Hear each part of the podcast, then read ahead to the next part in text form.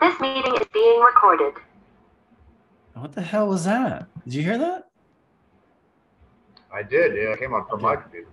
Yeah. Well, anyway, so there will be bourbon and there will be a cat. There's Frank. What's up, buddy? Welcome to the virtual bar. I've got Todd. It's Burleson. Yes. Yes, that's it. Todd Burleson will be my patron tonight. Uh, before we get started with this handsome looking gentleman in a oh, I thought that said GOP NYC. That'd be even funnier, but a Gap NYC. uh, fueling tonight's discussion, as always, will be the finest American spirit. I'm going with a local flavor tonight since I am in Virginia now. So I will be going with the Bowman Brothers. Um, Oh yeah.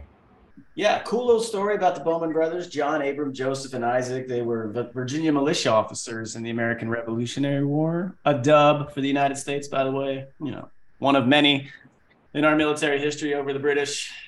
One of two, I guess. Spoiler alert.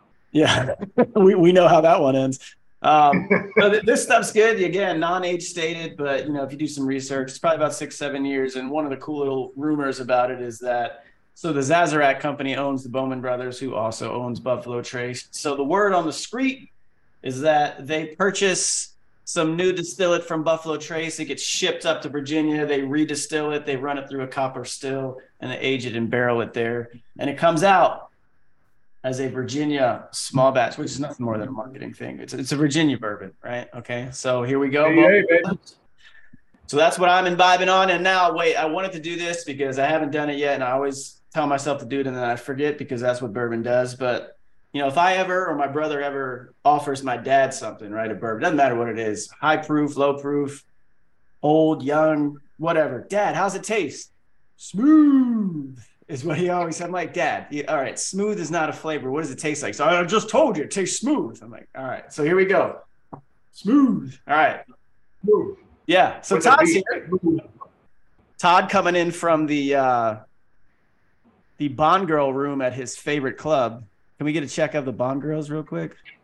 Oh sure, you want to see it? Yeah, yeah, because I've I've talked about this a few times, not on the podcast, but I've there's some people who do watch have heard about this, but I've never shown them because out of respect for the club, we don't go around taking pictures. But Fair enough. Um, so it's I won't show anything here because I don't know how much the club really wants me to see. But this is a uh, one specific room in the cigar club I joined in Napa a few years ago. It's a great little spot, but they put a lot of money into making this a very exclusive, very uh, rewarding experience to be here. And um, this particular room is dedicated entirely to James Bond, one of my favorite movie characters of all time. Uh, and on the wall behind me is every Bond girl from every film that he ever did. And pretty cool. They got like a signed Walther PPK over there on the wall and everything. It's pretty sweet. Now again, So it's, it's pretty easy to get these things, and they did a good job. Yeah, I mean, it is exclusive. Yes, you do have to do what you do to get there, but at the same time, I've been inside there, so it can't be that Well, I exclusive. didn't, I didn't invite you. That's true. I just kind of followed you to the door like a cat, you know, just walk in behind. so anyway, what are you sipping on? What do you got there, buddy? Uh, so you know, I was, I had to make a run to the store before the podcast because I told you I already drank all my bourbon. Uh, so I was at the store. I was like, all right, well, what's what's a good one with a story behind it? And I thought, all right, how about the first bourbon I ever had Ooh, when I was 15, and I stole this out of my grandmother's liquor cabinet. little- Elijah Craig, small batch. Holds So- a lot of sentimental value. It's always a good one. So okay, sticking with first bourbons ever. My first one I remember because I just saw his name on Facebook as I scrolled through real quick. So I remember we were at uh, my buddy John's uh, house after school in high school, and we used to pretend that we were gonna have a band one day. So we had a band for about a month. Um, so anyway, we're over there rocking out, and he's like, "Let's do some shots." I'm like, "Okay." Wild Turkey. Oh That yeah. was my first. Didn't really realize it was a bourbon. You know, I didn't know anything about bourbon. I just thought it was whiskey. But yeah, that was a rough, rough day, and I don't think I revisited that stuff until uh, probably 20 years later. And now it's actually really good. I like it. I like Wild I, Turkey. I did too. I, I had very blurred memories of wild turkey and just remember it tasting like lighter fluid. And then I remember trying it just a couple years ago. And like, this is damn good bourbon. It really is. So yeah, good to and, and so for the stuff that people go crazy over and that you can't find, you, you sometimes you just got to look like it's right in front of you. Like this is thirty bucks. This is solid, right? The Elijah Craig, same thing. You can find that anywhere in California. It's a little different out here, but yeah, you know, you don't always have. So speak. I wanted to say that before I get into all this stuff. So walking through DC last weekend, and uh, I think it's called the the liquor concierge or the bourbon concierge or something. So I was like, oh, it was a cool little storefront. It looked nice. They had some really high end stuff, very visible. So I was like, let me walk in there and check out these prices. Cause so Virginia's different, right? It's all a state lottery or a state control. You, you, two minutes later, you're in DC and then you're, you know, there's some, a little bit of liquor freedom again. But dude, they had every possible thing you could think of. Everything. All the shit you can't find at the absolute dumbest prices I have ever seen in my life Really, like the 10 year of the 10 year because you know everyone loves Pappy Van Winkle, but the- 10 year bottle they're selling for 1200 and the 23 is going for like 5500 I'm but it's there. i mean if you want this stuff you can get it right? But you're gonna Yeah. Uh, you're a sucker if you're paying those prices. You really are. Or that- just I mean, rich. you lived out here, you know how like a lot of the bars and hotels and stuff like that, the restaurants have great selections. yeah and they're cheap. And a lot of a lot of the liquor stores around here do a really good job too. But I mean, while I was looking at that bourbon for thirty bucks, I looked two rows up and there's a Blanton's for 150. which And used to be on the same price right there like it used to be right in front of you on the shelf too that's yeah, and, and you know I might upset a lot of people who watch this podcast when I say this, but I think Blanton's is wildly overrated. it is Uh, i've said it already you're not it's Okay, all right, fair enough. Yeah, I think it's I, I think it's fine, but I also think it's one of the hottest bourbons I've ever had. Like I drink Blanton's, and I can taste it three days later. oh wow that's interesting That's what I think. But that's you know. My, I don't think it's better than the regular Buffalo Trace. I get it; it's a single barrel, it's the first one ever. It was a great marketing thing they came up with. It cre- single-handedly created the single barrel market, but you know, good. outside of a cool bottle, it's not better than anything else that they offer. I've seen cooler bottles. okay, that's true. Let me see. Here's a cooler. bo- Here's a cooler bottle. The old, the, the homeless man special, little E and J brandy, right? Oh you- yeah, there's a there's a throwback. yeah, I needed this for some uh, some coq au vin the other night, last week. I made. Nice. Look at you. See, the only thing I'm a little jealous about is you got this cigar, and a buddy of mine gave me a Cohiba last week, and I can't light it, or else I'd have to sit outside and probably get the cops called on me. But Fair. I, I appreciate the cigar, though. That is good. Yeah, I um, I do miss that. I took a break from it for a while because I don't like smoking cigars when I have to work uh, in the next day or so because cigars just wreck my palate and I can't taste wine properly. But I've basically got the day off tomorrow, so So, what do you think? Okay, because I know like there's a big thing about pairing cigars and wine, pairing cigars with whiskey and bourbon. So you don't like the wine aspect of cigars because of what it does to your palate. But there's a lot of people who I do, but I think you got to choose carefully because I mean, all right, I, I chose a bottle just yesterday. I was in here with a couple buddies, and um, or it was two days ago. We were in here and we uh, got a nice bottle of wine, had a few cigars, went and watched John Wick four. You know, good pregame for it, and uh, I brought a bottle of 09 Sylvestrin Cabernet, which was great and I, I always smoke mild cigars. I don't like really big robusto styles. Uh, this is even pretty robust for what I normally smoke, but I just really like this particular one. Um, but if I'm pairing it with wine, no, I mean it maybe a port or something like that. Uh, it'd have to be a big cab, something to stand up to it. But if it's a really delicate wine, something well aged, something with a lot of nuance, I, I think you got to be really careful with uh, pairing a cigar with that because it's just going to completely wash out all the flavor, and then you just wasted all that money on a great bottle of wine that you can't even taste. Which I'm glad you started talking the way you did because I did preface this like, hey, this guy that I'm going to have on, he knows way more about wine than I ever will, and he's probably going to talk a lot of cool stuff about it. So I hope if it's not your normal listening experience, check it out because you're probably going to learn a few things or two tonight. So that's good. I don't know. Uh, I don't think I've had the one you got. Now I've been spoiled, obviously, you know, like with Maddie, I've had a chance to try a lot of really good stuff. Um, but what you and you know what's funny is I remember like what was it Thanksgiving of 2020 when you came over with that you had a bottle Yeah. from the French one, It's in, uh, There's 85. a max of 85 Bordeaux, uh, Chateau Bel Air. Chateau Bel Air, that's what it was. Yeah. Can't believe it. Wow. And so the funniest thing about that was, uh, so I had a soldier who had just gotten to me and his wife, and they they didn't know anybody in the area. They'd been there about two weeks, so I invited them over, and good old Sarnley. So they come in, drop the turkey off. You know, you've had that. You, I think you decanted that wine. It's sitting on the you know the island there, and I said, "Yeah, help yourself, man. Have whatever you want or whatever."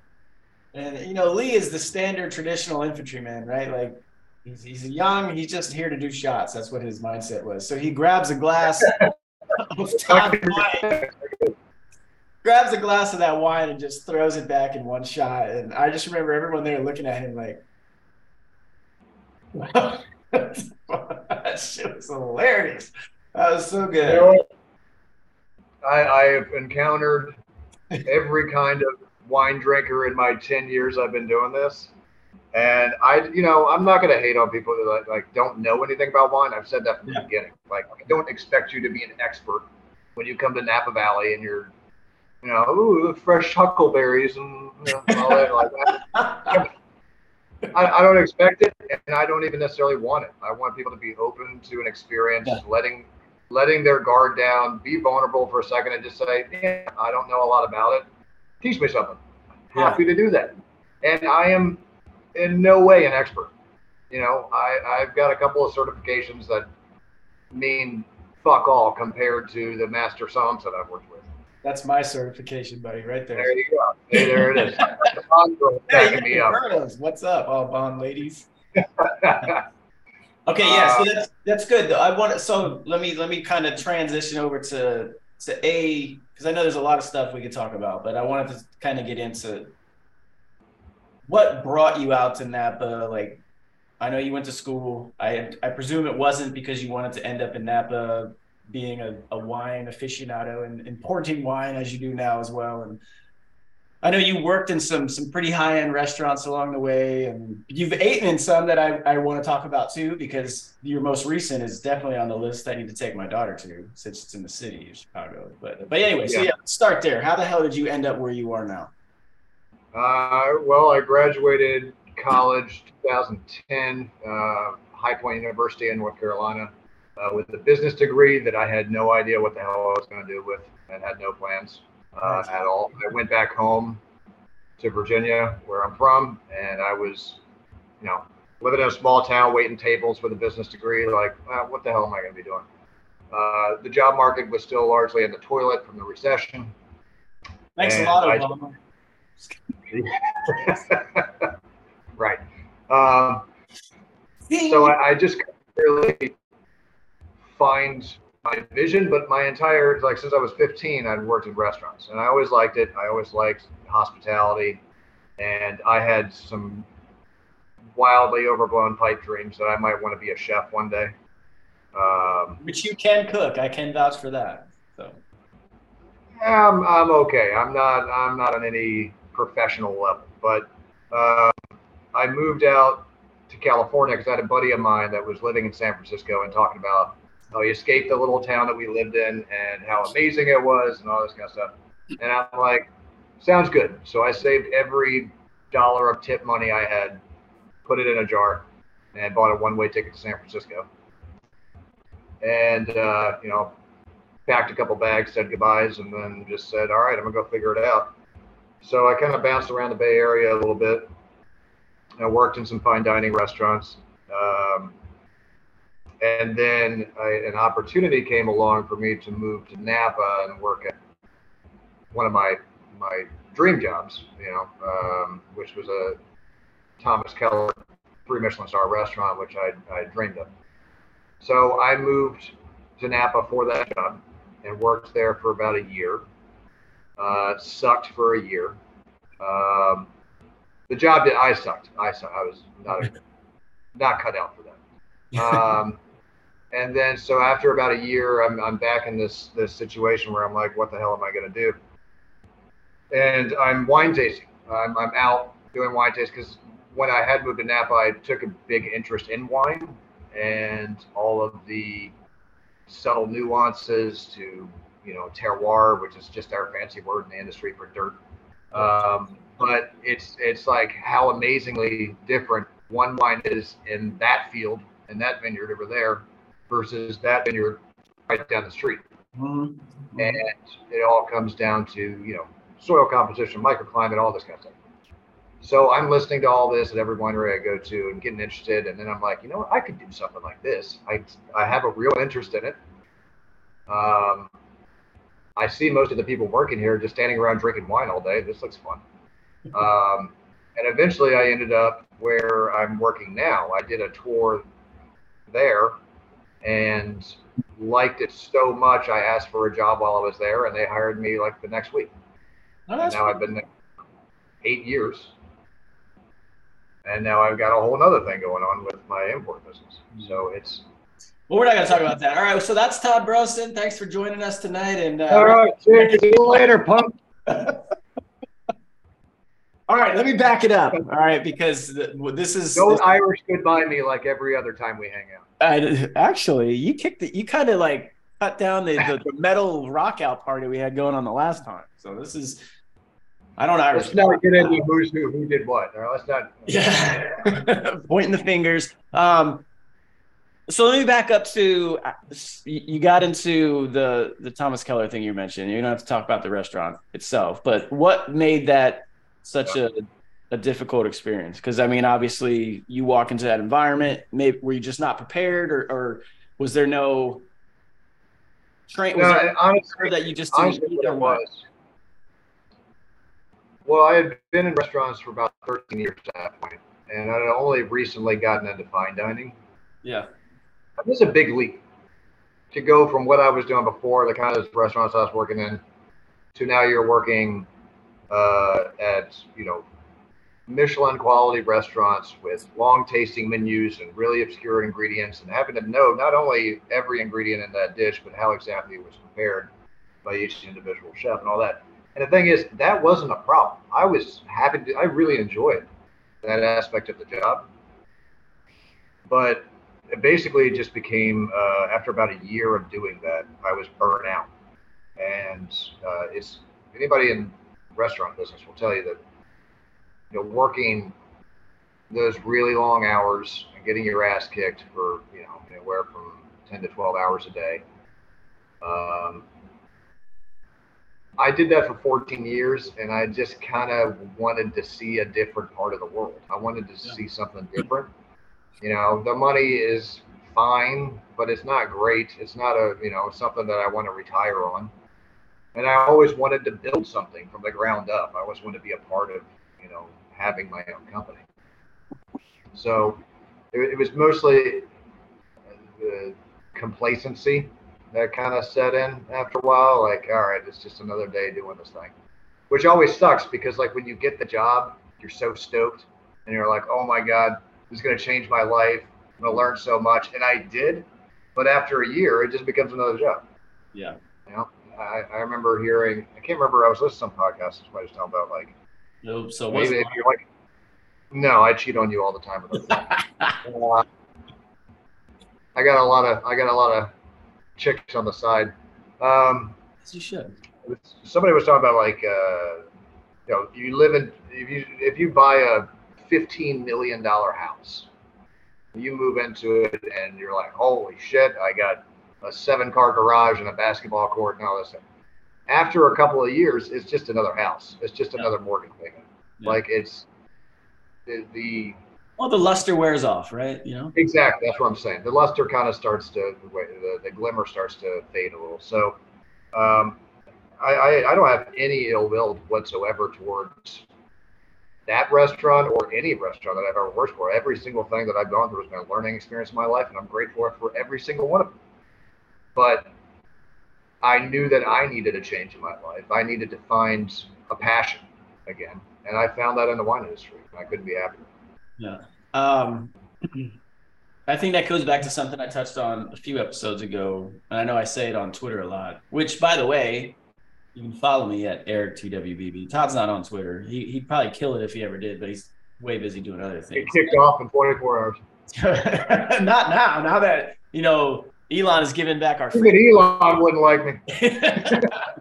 uh, but also, please like and subscribe and share this with your bourbon drinking and non bourbon drinking uh, friends alike. Anyway, um, but it's about more, I think. I know me specifically, like, and you sounds like you're kind of along this way or along this similar mindset. The journey's way more exciting than the destination, right? At least for me.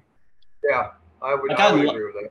Yeah, like so I love the, the build up, the train, whatever it is, whether it's something physical, like whether it's a, a goal or what, whatever it's like you're trying to do. Yeah, I've driven across the country, literally, literally across the country the last three years, and I love every second of it. And then when it's over, I'm like, what the fuck? When do I get to do that again? Like, that's the type of thing, like, because I just love everything along the way. And then when we get we get there, it's just like, all right, well, what am I going to do next? And that's kind of how I am. Yeah. And it sounds like there's a little Well, if bit. you, Of, ever, if you ever want to take like a 55 Cadillac Eldorado across the country or something, just get me, buddy. It's, you know, fear. of- Yeah, and this may sound pretty bad, but I kind of don't really want to do that drip with anyone. I just want to do it by myself. I'm a little hurt, but I get it. Yeah, because I have a real problem with being a passenger in anyone's car. Like that goes back to high school. With I just don't trust people. Uh, yeah, um, your connection may be dying, I completely relate to that. like all the Bond villains in the movies. So you might want to work on that connection in the meantime. Um, but yeah, so I, it's the 56k dial up you're on, man. It's really starting to drag it out. but All right. Well, hold on a Yeah, we can't we we can't hear you, but we can hear me, but we can't hear you. I can hear you. I can hear you just fine. Everything's Now you're good. Now I can hear you. Okay, so all right, so with that, and then we we've transitioned over. You you found yourself into the into the wine industry, and so you really found a passion into that. And I'm just curious, what because you, you brought up something in the past like hey I, I just want people to come with an open mind and learn stuff but before they even get to that point what do you hope they kind of take away when they i guess when they leave uh, any type of se- or like a tasting with you what do you want them to take away right so that they can go on and, and select wines or know what they're looking for in the future because anyone goes into any store you're overwhelmed with the amount of selections right so and most of them suck let's be honest most suck hands down. Uh, hands down, my the most important thing I value when people leave a tasting with me is did they have fun? Because if they don't have fun, they're not going to remember, and they're not going to uh, appreciate the wines that you even put in front of them. The amount of times that I have seen uh, a tasting fail because the tour guide or the educator is just not presenting the facts in a interesting manner or it's very low energy or very monotone or something. You know bring it up. You're trying to joe biden low energy sleepy joe. Right yeah. Okay, you got is that another crack on my internet connection? I mean it could. But anyway go ahead. Carry, carry on carry on carry on. Back. Um, todd i burleson would say you gotta don't keep name dropping me if it sucks Uh, I would say you got to you got to be able to appreciate wine from the start and be able to share that in a lively manner and and, and show your true passion if you're doing it. Um, I want people to walk away saying, "I learned something. I tasted some great wine, and I had fun." That's the most important thing to me. Um, after that, then you can get into the uh, the tertiary aspects of it, if you want, if you want to call it that. You can get Yeah, into well, you can get into were we able to try something that was using uh, sustainable practices? Were we able to try something that was, you know, presenting natural wines or something that's good for the environment or what is that? You, those those can be secondary objectives there, but I think number one has to be um, you can relate to people and show them that this wine is not just for the elite and for the hobby and pretentious. Wine is something that's enjoyed by everyone, and you don't have to spend three hundred dollars on a bottle of Cabernet Napa to get that. Yeah. Most wine, you know, most of the wine that I have in my collection, I, I pick up between twenty to sixty bucks. I would say, pretty much everything. I have a few outliers there, but there's great bargains on wine everywhere that you go around the world. Not so much Napa these days. Yeah. But yeah, Napa's Napa's definitely an outlier. Bordeaux can be an outlier sometimes, but um, I think the wines that people are most familiar with, you know, from this region tend to be really, really expensive. And then you don't. They're only expensive because of the supply and demand. Napa doesn't make that much wine, That's true. and Very true. uh, not a huge area. it's one what of the people think. what that? Yeah. I would say not not as big of an area as people think. I would say No. they, they assume if it, if it comes from California, it comes from Napa, and they don't realize that California is a pretty large state. What was it? I, I don't I don't I mean I thought I saw, and you can correct me if I'm wrong. That is it four percent of wine from California is from Napa. Four percent. correct. Okay, so and that they don't do a lot of shipping outside of the or to the East Coast, right? Like it's it's not many of those estates Definitely not. don't get out the Yeah, definitely not the East Coast. Basically, it comes down to like your scale, like what size winery you are, yeah uh, that you are able to afford that kind of distribution. Um, but I mean, the, the familiar favorites that people know around here, like Caymus and Duckhorn, and stuff yeah like that's that. everywhere. that's all over here. Yeah, you can see that. Yeah, yeah, you can find that anywhere. Mondavi, certainly. Uh, Kendall Jackson, stuff like that. The, you know, they're they're everywhere. Um, but not all of that wine is necessarily coming from Napa, and there's things they're doing to manipulate that wine to get it the palatability to reach most consumers. I'm not. Like what, Todd? What are they doing to it? Uh, no, I'm not gonna. I'm not gonna broad stroke. I will say there are there are some certain well-known um, wine production facilities that use uh, certain concentrates, additives into wine that give it a How- why? How did we get to that point where we have to do that? Why? Why? Why? What for? Well because consumers are looking for a certain uh, style of wine, and I think in the last 30 years, people have now started recognizing that if the white, if the wine that they're drinking from Napa isn't inky black and paints your teeth black as soon as you drink it, that it must be shit, and that's not how it works at all. Um, Yeah, I don't. you know, you can blame that. You can blame that on Robert Parker if you want to. You can, blame on a lot of, you can point a lot of fingers, but fact of the matter is, people want it was again broad strokes here. Uh, deep, rich, black, inky Cabernets. That's what's has been trending in Napa for so long. And in order to reach that, when you're mass producing wine, you can't always get that. But if you want it to be the same every single year, sometimes you got to add some stuff to do that. And it's not That's- like they're That's, that's dumb. I don't like that on its surface. I think it's stupid. nobody does in the wine industry, but that's that's what you got to do to sell it in some of those cases. And again, I'm not name pointing, but uh, I must say there are concentrates out there that you add to wine that just gives it a deeper, richer, blacker note to it. They call it mega purple around here. Um, Sounds like some hippie lettuce you Californians would be smoking. Some mega purple. that's a whole different industry, buddy. But we got that locked down too well. Uh, but like the, the, problem with that is because normally like you would say, well, who cares? Whatever, just add concentrate, whatever. Um, the problem is that that stuff has a wild amount of sugar in it, yes. and like, up to, like one glass is equal to like three cans of Coke. So that's that's called a hangover. That's what happens. yeah, that's called diabetes in a bottle. So you got to knock it off. So there are wonderful natural approaches to wine that you can take. Per, you know, natural wine is really trending right now. I don't know how long that's going to last. I don't know if it has the what's the word quaffability uh, that a lot of people are looking for. You know, it's it's not.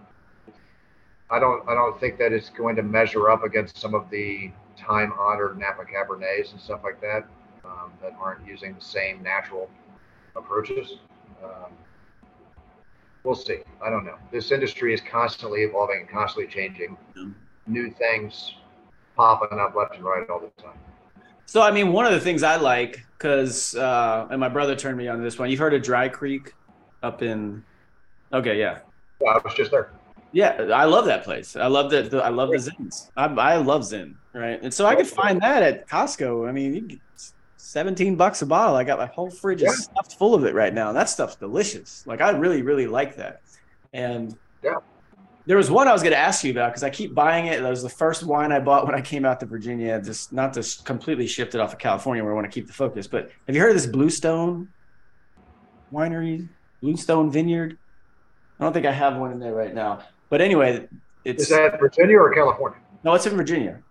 Um, oh, okay. No, I'm assuming probably Charlottesville area.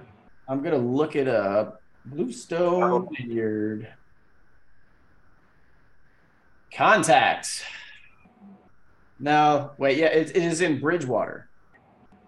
Virginia. Oh, Bridgewater. Yeah, I know. I know exactly where that is. Well, anyway, I, I, I, the first weekend I was here, I picked the bottle of it up. It was like 2018. Picked it up, and I was like, "Whoa, this reminds me of Napa." Next one I got was 2019 because all of 2018 was gone. I was like, "Man, it it's not changing." And then now they're on this 2020. I had Maddie try it. Um, you know, Maddie's way more refined palate than mine. But if I were to give you this, I would think you might agree with me that it's got some Napa t- like character to it. Like it actually tastes really, really good. Because all I've been told was like, oh, the wine out here is shit. And then like the first bottle I pick up, I'm like, actually, for 27 bucks, this is pretty damn good. You know? That's great, man. Like yeah. I'm the first person to tell people drink wine from everywhere. Like, yeah. there's no guarantee. There's, and the thing is, if you've been to Napa, you're now setting the bar right there at Napa level, which I mean isn't really fair.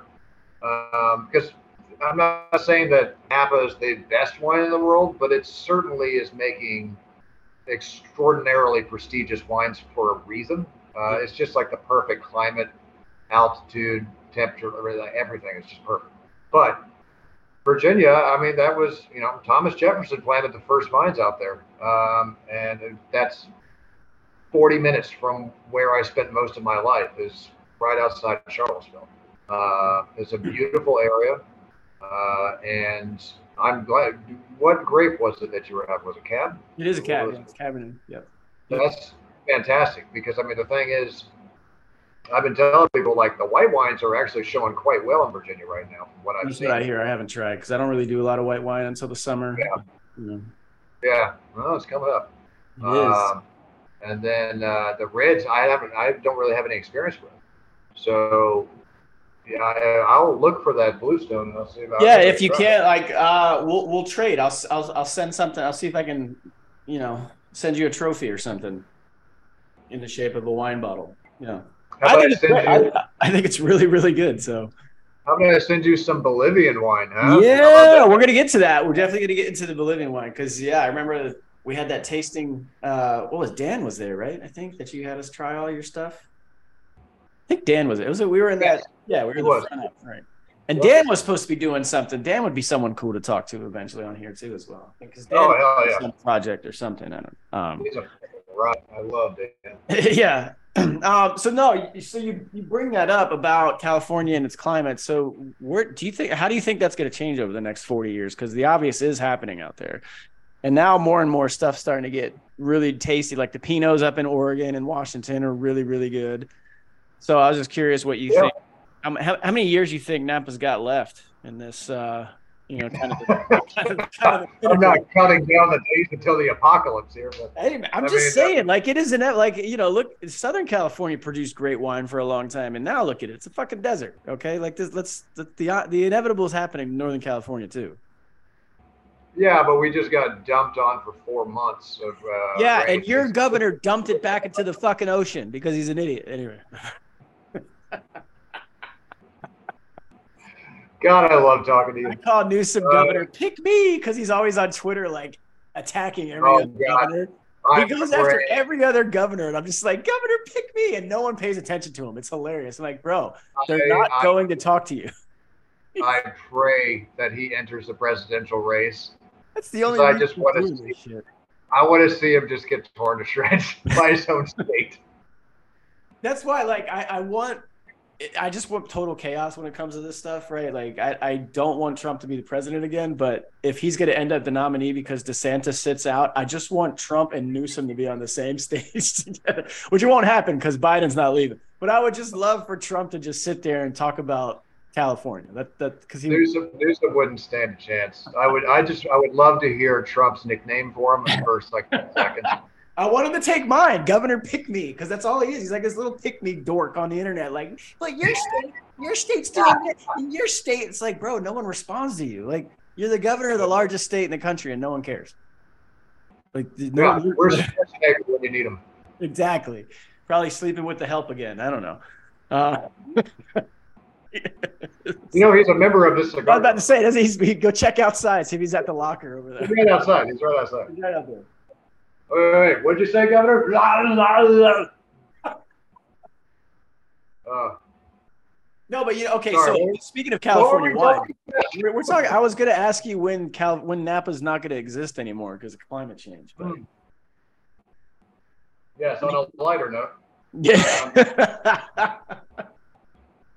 Uh, all right, so I mean, this is obvi- this is something that the Napa Valley Vintners Association has been talking about for years, um, because we see it happen. I've seen it happen. I've only been in Napa for uh, about ten years now, a little over ten years, we've seen and I've seen it getting fired. fires. Yeah, yeah. Yep. I mean, it's it's every year. It's every year. There's a fire somewhere in the state. Um, a wildfire that gets out of control. They can't stop it because this entire state is a tinderbox come August, and uh, it's getting harder and harder. Obviously, it's it's straining. You know, first responder.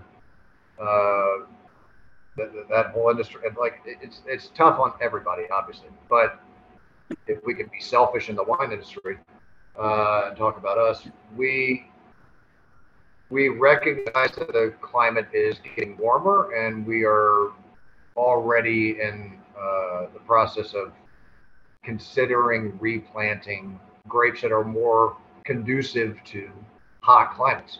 Um, Cabernet Sauvignon might start, you know, dwindling away a little bit. I mean, it's it's pretty hot climate grown or conducive, but you can start planting stuff like Tempranillo, uh, the primary grape that's grown in Rioja in Spain, which is Yeah, I like that. I my like absolute wine. I love Rioja. Uh, you might start seeing a little bit more Zinfandel popping up Big uh, more Syrah, more Grenache. I mean, the thing is, like, it's a the, the climate is not that much different here than it is, or it's going the way it already is down in like Paso Robles, where it's much warmer down there. So Yeah. they and they have a fantastic wine industry down in Paso. They're Yeah. making uh, wonderful uh, GSMs, which are like Rhone Valley inspired wines. Uh, Rhone Valley primarily specializes in growing Grenache, Syrah, and Mourvedre. They grow that down there, and that stuff is killer. It is killer. I love it. Um, so we might start going that way. You might start seeing more wine regions opening up. What Washington State is doing these days is Yeah. amazing. That's some good stuff from them. Uh. Columbia Valley, Walla Walla, Yakima, they are all making excellent quality wines. I've been very impressed with them. Uh, you mentioned Oregon Pinot before. That is definitely a growing thing. Um, you know, it's there's only so much you can do to kind of prepare for uh, an onslaught of droughts. Uh, you know, the irrigation system in, in California is dog shit, I guess, to put it that best way. Like reservoirs have not been treated uh, properly. They're not distributing water the way that they should be. Um, there's a Why lot. would the Republicans do that? I don't understand. You know, You do a lot of finger pointing at the other side there, buddy. And just so you know, I am moderate. Like I got, I got no dog in the race. I mean, I just, I'm with you. I'm just saying. I stay out of the election, and then whatever goes wrong, I point and say, "You guys did it." That's right. You did that. I don't care. Um, I take the, I take the George Carlin approach to, to voting. It's like, hey, I stayed out of it. This you guys put the wrong guy in office. I didn't do anything. Uh, obviously, uh, most of the Western Seaboard is a is a mess right now. Um, you know, when you look at the crime rates, poverty, the uh, homelessness situation, which is out of control, and there's a lot there's a lot that needs to be done with the state. So I feel like a jackass when I come on and talk about well well, what does the wine industry need to be doing? Like, you know, there's like, really, does that, in the grand scheme of things, it doesn't seem yeah. monumentous, but you do have to realize that this is also in the U.S. Uh, the last figure I saw is about a 350 billion dollar industry. The wine? Um, not just Napa. I mean, that's oh, the whole. nationwide. Oh, okay. Wow. The Damn. wine industry of Napa alone, I've gotten different figures, but they all seem to converge around 43 billion, just on just Napa, just the wine. That's how much Elon paid for Twitter, basically. Yeah, yeah, he could have bought the entire Napa Valley wine industry. I wish he would. He fixed this place real quick. In my opinion, it would be a way better investment than Twitter too. You definitely get some return on it for sure. Yeah. Damn right. All the Problem wine is like ninety percent of the employees would quit because they'd be offended. You know, maybe not ninety percent, but a good healthy percentage would. I'm not working for Elon you'd anymore. be, you'd be you might be surprised how much of this industry is red state, buddy. No, I get. Well, it's farmers, right? I mean, at the end of the day, like these are people who actually have to make something. They- My dad, my dad is as right wing as it comes. As soon as I told him my plans to move to California, he just rolled his eyes to the back of his head. Um, and every time that he calls me and just starts complaining about Democrats, I'm like, Dad, Napa is pretty red. I mean, like this is uh, you're absolutely right. This is a major agricultural state. It's not just Napa. I mean. California. If if California was a sovereign nation, we would have the fourth largest economy in the world. Like, Yeah, that's insane. It's largely agricultural. It could it could probably have the, the the number one economy if it wasn't run by a bunch of goddamn Democrats. I saw that coming from yesterday. I had to say it. it's those coastal elitists. No, I'm just kidding. that is pretty wild. Hey. That's what I'm saying. Like people don't realize how big that state is. It's not just Yeah. like L.A. and because that's you enjoyed you enjoyed the fruits of this of this area for quite a while there, buddy. I did. Right? I Don't always act will, like you don't but I didn't vote there. I stayed out of it. Like read either. I stayed out of that shit. Uh, no, I, I vote where I want my. I, I still vote where my vote counts on my. Yeah.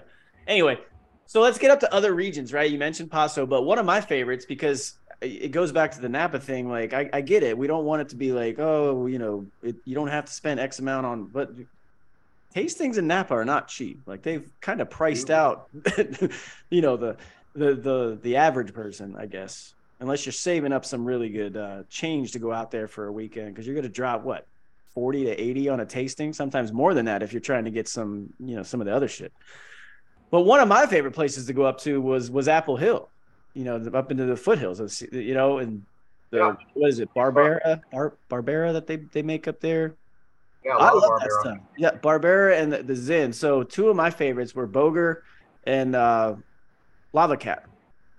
And I love Lava Cap. I was hoping I'd see it out here. I haven't yet, so I'm going to have to make an order from them at some point. But they make two of the like their Zin. The Lava Cap Zin is amazing. The Barbera from uh, Boeger is amazing. Like those were wines, and you your tastings there are like five bucks. And Yeah. you should go wave it. if They don't have a lot of overhead. What's that? They don't have nearly as much overhead. You know, a lot of the um, the wineries in Napa Valley. First of all, you have. I mean, let's you start literally from the ground up. Yeah. Start talking about the the cost of land in Napa Valley. I mean, it's absurd. You know, I mean, Yeah. the the Rutherford Bench, which is like the kind of the central, the heart of Napa Valley. The land there, I mean, easily 1.2 million an acre. It's it's insane, Um and that's just un, undeveloped land.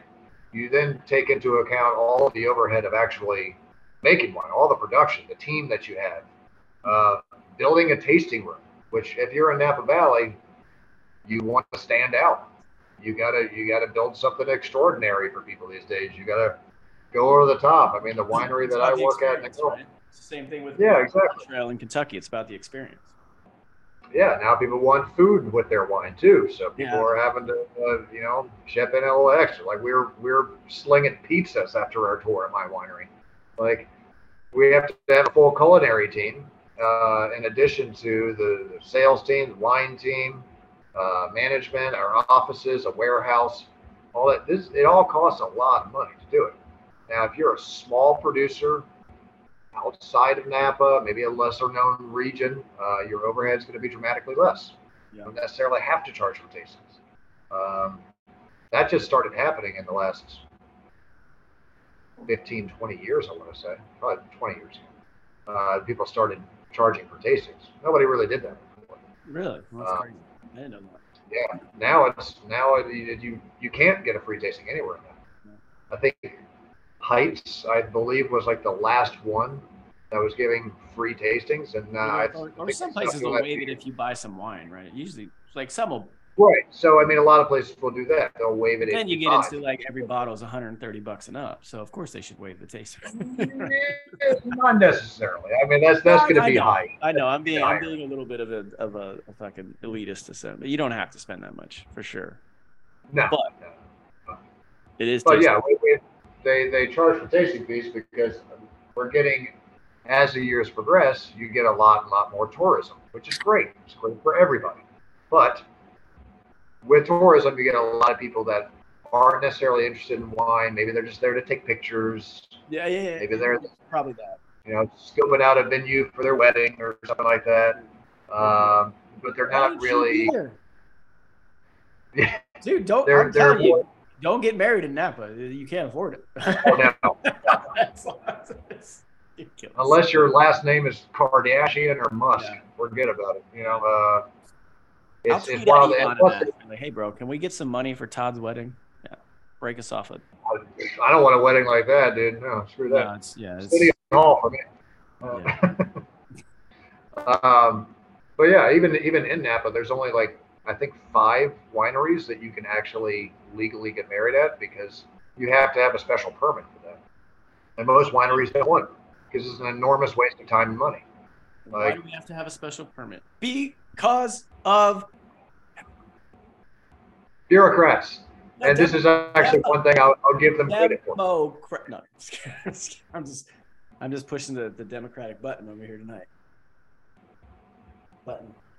You need to have like one of those. Uh, Like the reset button that Hillary gave to the to Putin. Remember the reset or no? was yeah, it- what was it? The, the Staples. Uh, that, that was easy. Like That just was hit easy, little yes. red button. we used to have one. Yeah. Used to have How one. that? Except it just goes fucking Democrats. Uh,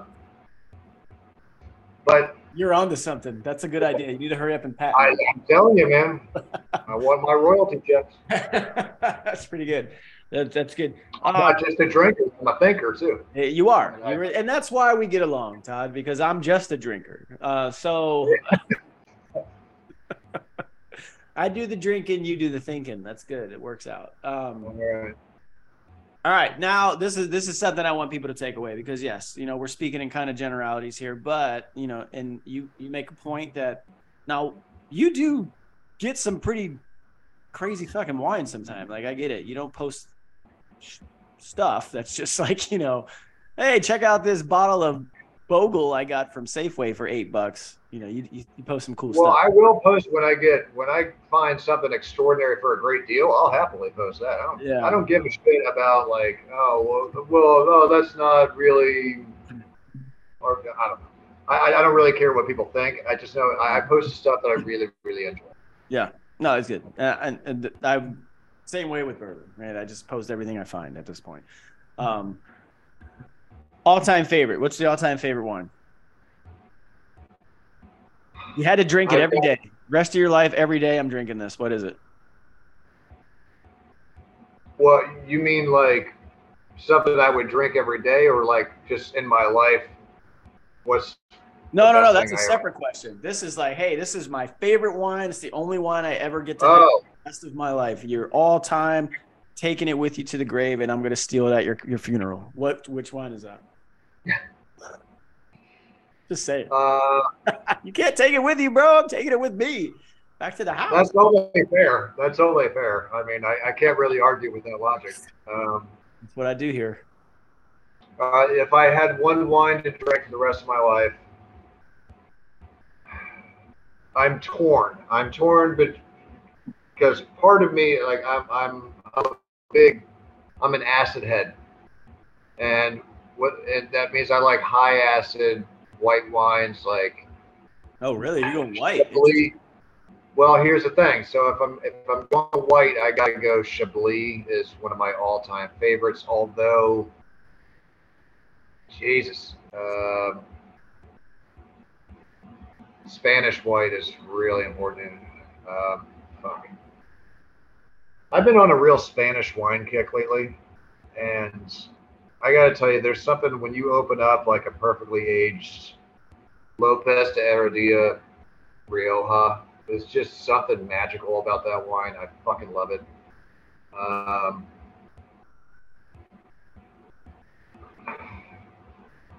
I don't know that I can actually give you one. I, I, mean, I mean, you know what? I'm just gonna, I'm just gonna say Chablis. I'm gonna say, That's that's interesting. Yeah, you probably wouldn't expect it from somebody who works in the industry to say what. I, fuck, I forgot about Riesling. Oh, damn it. Um, You would take a Riesling. Wow. I love Riesling. I love Riesling. It was actually one of the first great wines of my life. The first, I remember the first great wine that got me interested into wine was actually Cabernet Franc Okay. from. It was a, I remember it vividly. I was I was had just gotten my job in Napa at the uh, at the restaurant, and it was a an '89 Olga Raffault Chinon, and I remember tasting that and being like, "Holy shit, I get it!" Like the light bulb came on, and it was just like, "Whoa, this has more to say than any other wine that I've ever encountered." That's what got the ball rolling, and from there it's just been down the rabbit hole, down the rabbit hole, drinking everything I can get my hands on, and trying to narrow the focus into what I really like. But turns out I like it all, so I just have to have a little bit of everything. I get around all the time. Distilled and fermented, I love it all. Distilled what? Distilled and fermented. Oh yeah, yeah, yeah, yeah, yeah. I mean, yeah. Let's. I. Yeah, fortunately, I kind of I, I talked about this a couple episodes as well. As I, I kind of typecasted my uh, podcast, right? I didn't say I have like this entire bottom shelf down here that's not pictured. That's all rise, and a few overflows. But I can't drink those because I. I almost went with a rye today. I almost went with a rye. But well, you I, can't because this is a show called There Will Be Bourbon, not There Will Be Rye. So what I should have done you wouldn't have even let me come on. You wouldn't have No, absolutely not. No, I would turn your camera off. You know, and then I'd mute you. So it would just be me talking to myself, which is fine. I can do that. I do that most of the time anyway. It's usually me and Frank just sitting here. might get more views if you turn my camera on. Yeah. I, I should have just said there will be whiskey, but it didn't go with my theme because I stole that from There Will Be Blood. So there will be Yeah. right. So I sorry, can't have rise on this show. There would be no. There will be zero rise on this show. Um. What if you're a rye or die kind of guy? ride or die, bro. No, I could do it, but I'd I'd have to just I said bourbon. Bourbon is my first love anyway. I'm a Really? much bigger front fan of bourbon than oh, 100 percent. I'm a bigger Virginia, fan. Virginia of is that a, is that a was it just growing up in Virginia or what? Oh yeah, you know, Virginia, North Carolina. I even got some Alabama roots, so it's like Yeah, I do that. we weren't drinking. We weren't drinking Cabernet back then. so what's the, I mean outside of Bowman, bro? I know that man. I've I've discovered there's a ton of fucking distilleries. I don't know if you heard of this one. I went to this one last month because a buddy of mine mentioned it on Twitter. Have you heard of Flying Ace Farms? It sounds familiar. I don't think I've had it though. The, the what they make is called American Ace Bourbon, right? The, it's called Flying Ace Farm. It's also a brewery. It's it's a really cool property. It's out in uh, Loudoun County, Loudonville, somewhere out there. Oh, yeah, Loudoun County. Yeah, Yeah. yeah. really cool. And actually, the, the bourbon was actually pretty damn good. I mean, it is a blend of like I think I think the guy said it was a blend of an eight an eight year bourbon and an eight year rye or some shit. Anyway, it's really good. I had a really cool time out there. Um, I've learned that there's a ton of distilleries out here. My only issue with that is I think that's cool, but my issue with like craft distilleries like that is a lot of the stuff that they have is generally not theirs. Because bourbon's not like wine where you make it, you know, you don't have as much of a turnaround. Whereas, you know, whiskey and bourbon, you can't force the time that it takes to make it, right? So a lot of these Yeah. people start out sourcing from MGP or you know creating a flavor profile that they struggle to match when they start selling their own. And that's a, that's a challenge, right? And that's that is that's where the art of distilling comes in. But I do I, I am interested in trying some stuff. I've tried Catoctin Creek, I think I've tried. I don't know if you heard of that one. I don't know how familiar you are with the Virginia spirits, but tried that one. There's a lot. I, I want to try more because you know I have an ABC downstairs, which is great. Downstairs. It's like downstairs, Nice. like it's like a five minute walk from where I'm at right now. Actually, you know what? Let's go. Come on, no, no. all right. yeah, yeah. we'll go live the whole way. but what's weird I, is they do this lot, like they do these drops because you know it's a state run thing. So they'll send you an email when like all the Buffalo, like when Blanton's gets in. Did I tell you this shit? I haven't told you this. My first experience with that. So you know, there's a, all these ABC stores, and so you sign up. They tell you when there's a limited release drop, which is usually the Buffalo Trace shit, Blanton's, Eagle Rare, yeah, the whatever. widely distributed stuff. Colonel Taylor, yeah, yeah, yeah. Uh, stuff that you know. uh, One of the best things about California is you know you can walk into Target and find a lot of this stuff. Um, but out here you can't, right? So I get like, it was probably the second week I was here. My furniture just got delivered. I'm setting up the apartment. Something told me to check my phone. I got an email. It was like 12:19 in the afternoon. Limited drop. The ABC on Joy Street where I live. I'm like, oh shit, that's right down there. I'm gonna go check this it must have been nine minutes from the time I read the email to when I finally showed up to the store. And like as I'm about to walk in, I hear and feel like someone running behind me. I'm like, what the, f-? you know, is something going on? No, this dude just is running across the parking lot to get into ABC. I'm like, oh shit. So he r- literally runs in front of me, gets in front of me, grabs the last bottle of Blanton's. Oh my like- god. I get it. It's cool because they, by law, they sell at retail. But I'm just like, dude, there is nothing in me that will run across the fucking parking lot to get a bottle of Bland's. Like, Yeah, I, it's just weird. I, I think that's that's the run of somebody who's going to resell that. I think exactly. I Like, think exactly. wants to make some money off of that on the secondary market. Who in their right mind sprints?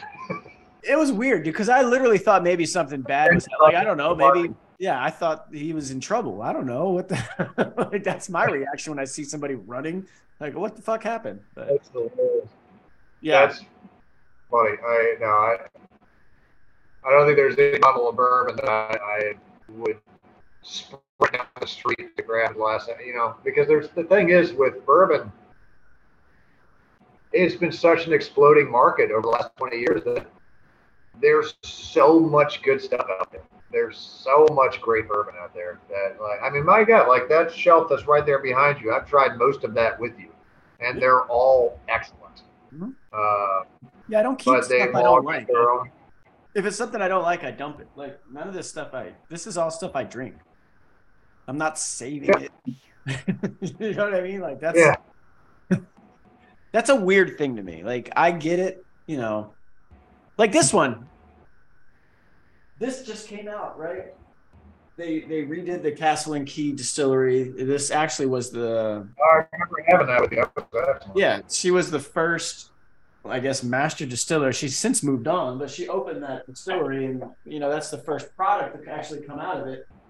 And they did it the right way. They waited the 4 years and they offered it up, but yeah, I, that's a good. You bring up a good transition there. So when the hell when is this gonna stop, man? When this when is this shit gonna get back to normal prices? Do you think that ever happens or no? With Buffalo Trace doubling their production capabilities, do you think that's gonna bring down the market at all at some point?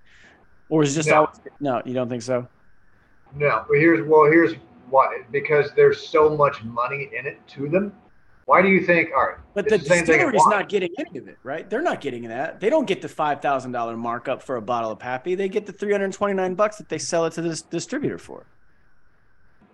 It's pretty good, but it's the the the market itself is creating that because you have this happens like all right, it happened with blends, it happened with basically every Everything. every Elmer T. bourbon, Stagg Junior, Stagg, God, all of them, Pappy- the whole antique Pappy. Yeah, all of Jesus it. Christ. It's just fucking normal shit. Elm, what happens. Yeah, exactly. It's what happens when uh, it's either the marketing team of the distillery or it is going to be the secondary market saying, "Holy shit, this is great! You need to be drinking this." The fucking bloggers going out there creating lists on BuzzFeed, the top 30 bourbons that you should be drinking, but you've never heard of, and like then that comes out, and then that, all of that is sold out and impossible to find. Um, that market is is kind of self-sustaining, um, and there's it's brought a lot of success to really small producers, which I like seeing. It's good to see. Um, but then inevitably, uh, a a huge conglomerate's going to come through and just give them a blank check and buy them out. Um, this happens all the time in the wine industry. Uh, the amount of wineries that Gallo, Constellation Brands, uh, Treasury Estates, Drinkero, like all these guys just come through. It just happened uh, six months ago, maybe. Uh, one of the most famous wineries in Napa Valley, Joseph Phelps, got bought out by Louis Vuitton. what? So- Louis Vuitton's buying wine now. Gee, great. So Oh, they have their own. They have their own beverage company. They own Hennessy. They own. Uh, Oh, that's Dom right. Perignon. that's right. I do remember the Yeah. Hennessy thing. So Yeah, great. Now you can go to the Joseph Phelps Winery and you can buy a purse. Yeah, that's right. So yeah, one one purse with every purse of a case. Oh yeah, Uh, comes in a purse as the bag. instead of like, you know, that's cool. Whatever. Uh, it's it's silly, but you know what? It's it's happening. It happens left and right. So um, the mom and pops get a little success. They they get brand recognition, and then a big company says we can make a lot of money off of that in the long term. So let's just take that, mass produce it. Nobody will know the difference, and you know, keep it on the put it on every grocery store in America. It works. But then, so I've ta- actually I've talked to winemakers who have been a part of a mass-produced wine. Let's say somebody who's in every grocery store, and I had a friend actually have the balls to say this to the winemaker. He's like, "How can you kind of like sell your soul to the devil? Like, you know, you know what you you're making here, and it's you know." five dollars a bottle in every grocery store in America. Like, do you enjoy it? And he goes, listen, this winery pays me enough to be able that I can I can go off and do all my own side projects. I have my own label on the side. That's my passion project. This place pays the bills, so I can. Maybe that's what it comes down to. You know, everybody needs to be able to make a few bucks to be able to work on their true passion what's happening to me right now. You know, I'm still working at the big winery in Napa so that I can afford to do my passion. First day with the new mouth. Sorry. Um, wow, look at that. We call that a transition. So let's talk about before we get into the the restaurant stuff that I really want to get into as well, because you eat some good food like myself. Um, so what is this Yeah. passion project? Because uh, I don't have them with me. You got one. You got a bottle with you, right? Yeah, yeah. So yeah. Let's, actually, let's, let's is, talk some llama wines. This is actually the wine that started our company. So you can see that. And. I ordered two of those. I think. Yeah. Well, it's kind of a dark label, but it says tree. Tree. Right. So this is a this is a wine from Bolivia. uh, a country that very few people could actually even point out on a map where it is. And way few people even recognize that they have a wine industry, including myself until about three years ago. Um, I had no idea. But it turns out Bolivia has been making wine as long as California has. Um, basically the same way that everybody in the Western Hemisphere has vineyards, same way with Bolivia. Spanish missionaries brought them over back in the early 1600s. Traveled all the way down through Mexico, through the South America. Um, uh, started out, I, I want to say, in Peru, and then made his way through like Uruguay, uh, into Bolivia, and then eventually to Argentina. So while most people recognize South American wine, they immediately go, "Oh, Argentina Malbec" or something like that. And actually, Bolivia was making it before they were.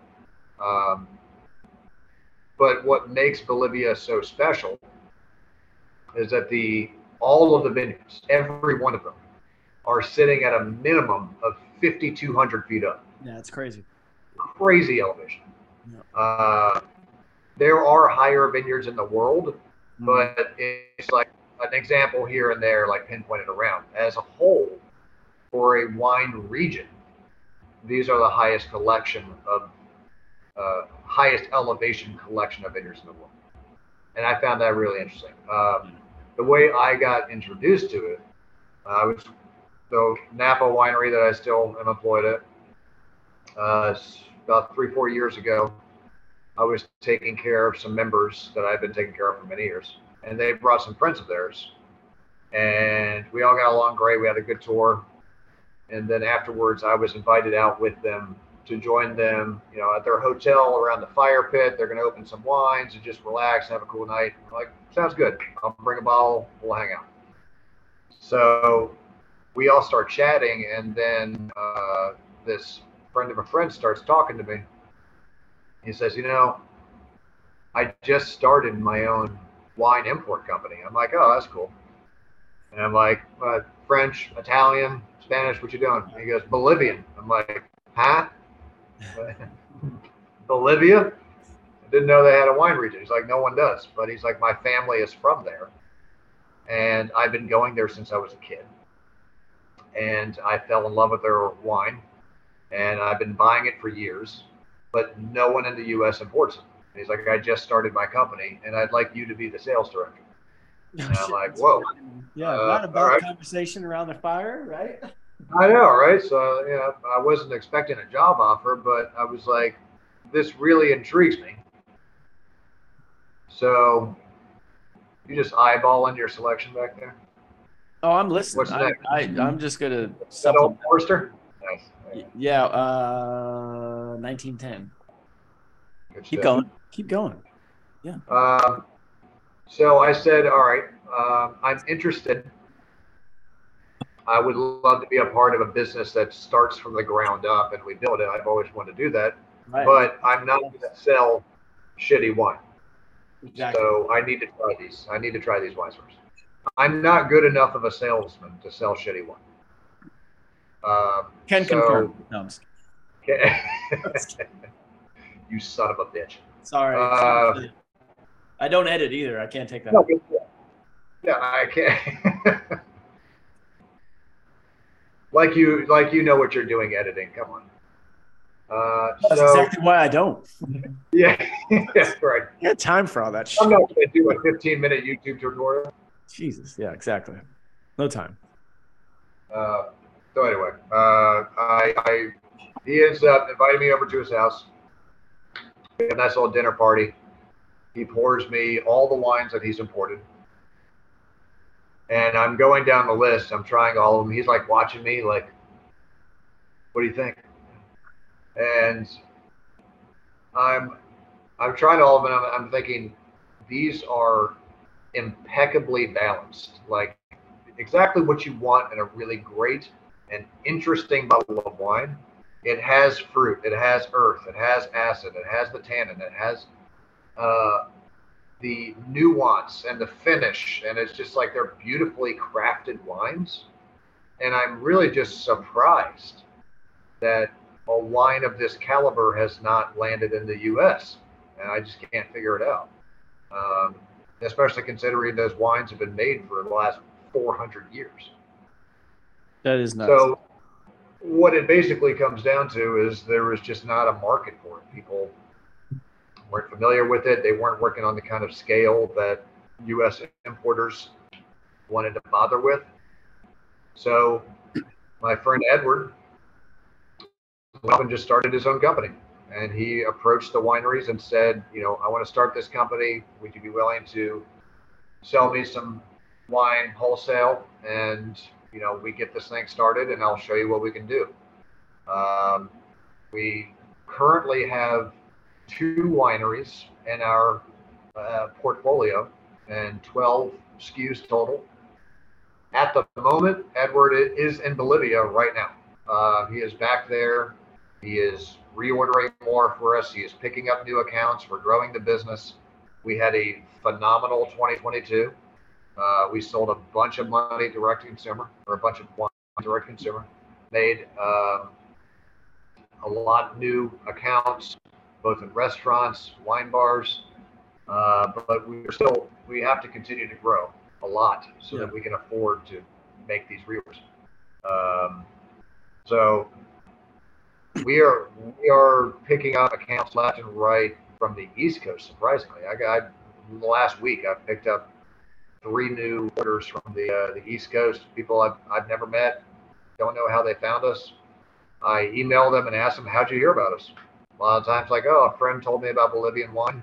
We Yeah. Googled Bolivian wine, and you're the only thing that comes up." I'm like, You think that should be maybe your target? Because I mean, if if you're dealing with the stigma of California as your competition from the bat, you know, but if you go to if you focus maybe on the East Coast, that might be able to help you. "Oh, we're going to be getting more into the East Coast too." Yeah, The thing is, I think they'd be more receptive than probably the California crowd. I agree. I've, had that exact same conversation with Yeah. Edward. I feel like I'm kicking water uphill in California because it's it, it's and it, it's it's not to California's fault. We make outstanding wine Yeah. here, and that's what people want to do. I get it, of Yeah. course. But like, if you go to wine shops on the East Coast, if you're in like New York, New Jersey, DC, you have some wine shops out there that have amazing selection, like European selection. yeah, We don't have nearly as much European selection out here because Right. why would you? It's all California. Um, so out there, you guys have actually way more diversity of selection than we do here. So yeah. I'm gonna I- need I'm you. To, looking- I'm gonna need you to give me some some uh, some European guidance. Not right now, but in the future. 'Cause I need to pick yeah, up I'll some different stuff. You know what I mean? I just need to try a different things. I like French wine though, so that's good. But anyway, go ahead. We're back on. We're, we're on Bolivia, right? At the end of the day, just go out and try it. You know. Yeah, that too. but yeah, Bolivia really, really piqued my interest because I've never heard of it. Most of my colleagues and the industry have never heard of it. Um, I'm talking to sommeliers who are like, I've heard about Bolivian wine, but I've never tried it. And I'm like, yeah, of course you haven't, because it hasn't ever been imported. Unless you've been to Bolivia Yeah, exactly. or you know somebody who has and brought some with you. They you don't have. it. So there was one other company in uh, the United States that was importing Bolivian wine, and uh, I appreciated what they were doing. They were they were uh, they had a lot of philanthropy behind their wine and giving the wine back to uh, giving the money back to Bolivia. A great company but unfortunately they got killed during COVID.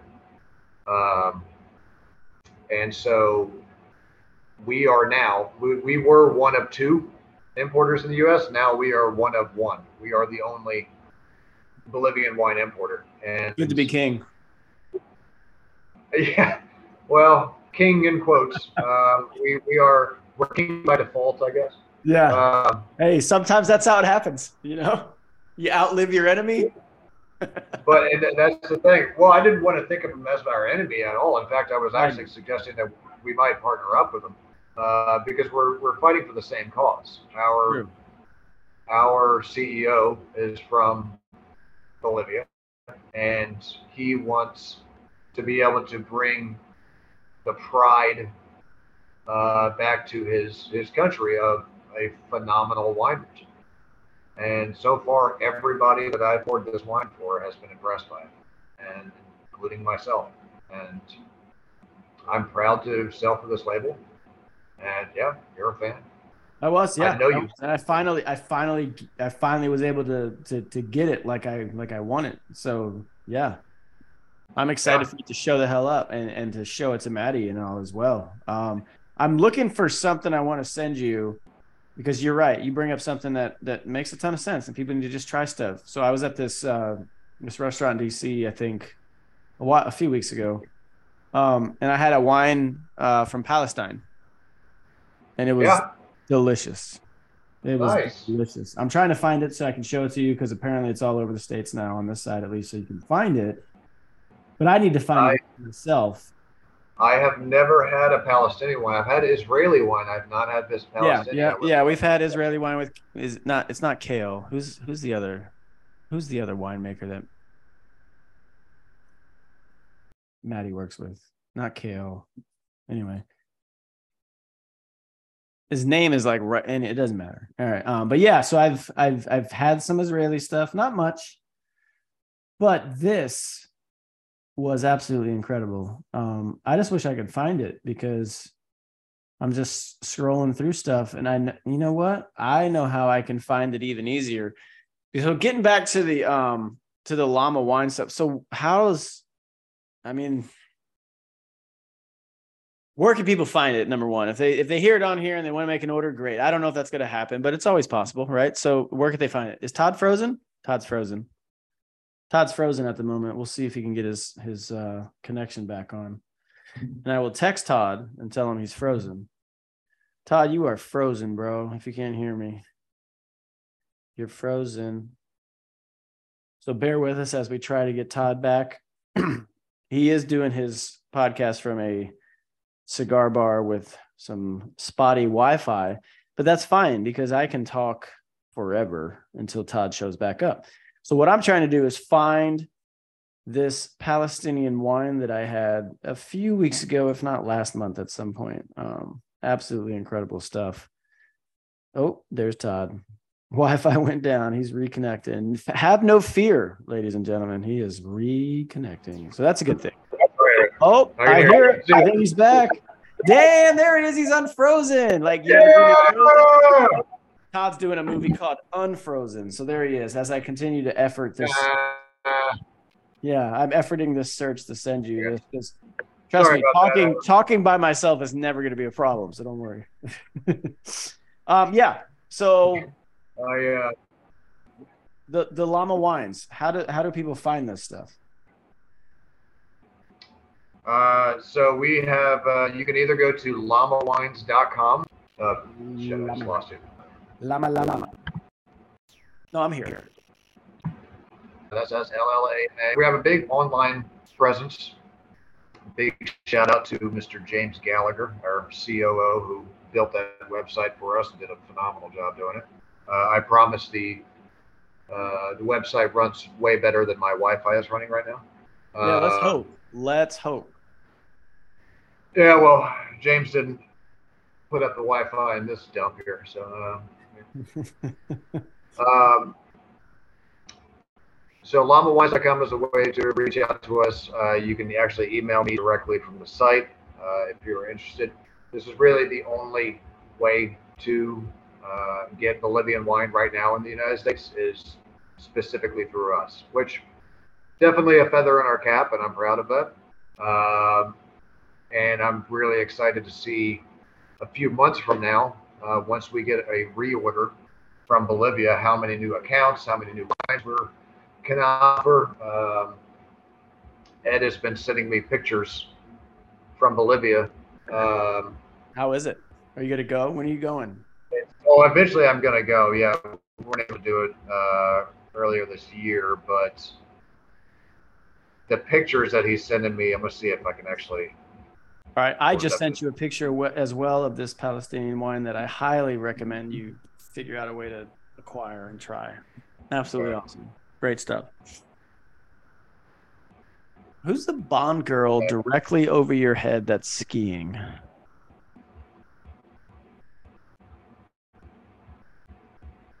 I can't tell which one that is.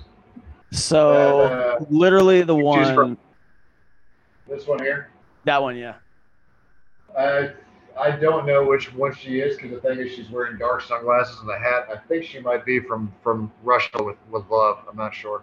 Oh, there's no names. That's a bummer. Um, no, there's no names. yeah, So I don't know if you can see it. Does this show up at all? it does a little bit. Yeah. All right. Okay. So, yeah, that is Tarija, Bolivia. So that's where Looks like now. Primary. It really does. I know it, it's uh, the wine region is actually very similar climate-wise, surprisingly given the altitude. Um, but it stays really dry, really arid up that high up.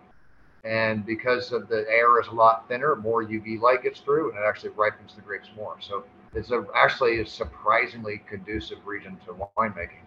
So what's Um, the but Ed is down. What's what's the what's the best varietal that they produce then, or what's the most? I guess what's the what's the star of that region? I would say probably the Malbec is getting the most okay. attention, but then again, that's also just because of already our preconceived notion that South American wine is all Malbec. Makes good Malbec. Uh, Who I, I love. I love a good Malbec. Malbec's great. It's great. Our Malbec is great. Uh, we make a wonderful Cabernet. Uh, their Tannat is outstanding, uh, and that's definitely a lesser known grape. Yeah. It's Tannat. Tannat. It, it originates mostly in um, uh, in France from the uh, Madiran region, uh, but it's I think more well known to to wine drinkers from Uruguay. So still South American Yeah. fruits. yeah. Uh, but Tannat in Bolivia is much softer. It's uh, like your dad would say. Smooth. Uh, and uh, it's it's just surprisingly complex. There's a dumb bunch of like floral and earthy notes in Bolivian wine, which I just crave. Yeah. You know, sometimes all the the fruit bombs of California and Napa Yeah, is just like yeah, a little much. enough. I, I'm a huge fan like you of French wine. I love a little earth and spice and Blood. You like that? Is this? yeah. There's some of that cigar box, bro. Yeah. Love it. Like that. I, I'm not gonna Um, lie. That that 85 you brought over for Thanksgiving, I thought I was drinking blood. That's what it tasted like to me. Like felt like Dracula. It's like. Yeah, man. That's uh So that's what we're doing because it sounds like it's just a marketing thing that we're missing out on. So what we're gonna do is we're gonna do a spin-off called There Will Be Wine, right? We're gonna change this to a wine glass. well just just do an and or bourbon and or wine, you know. Yeah. Just cover all your bases. It'll be Uh, great.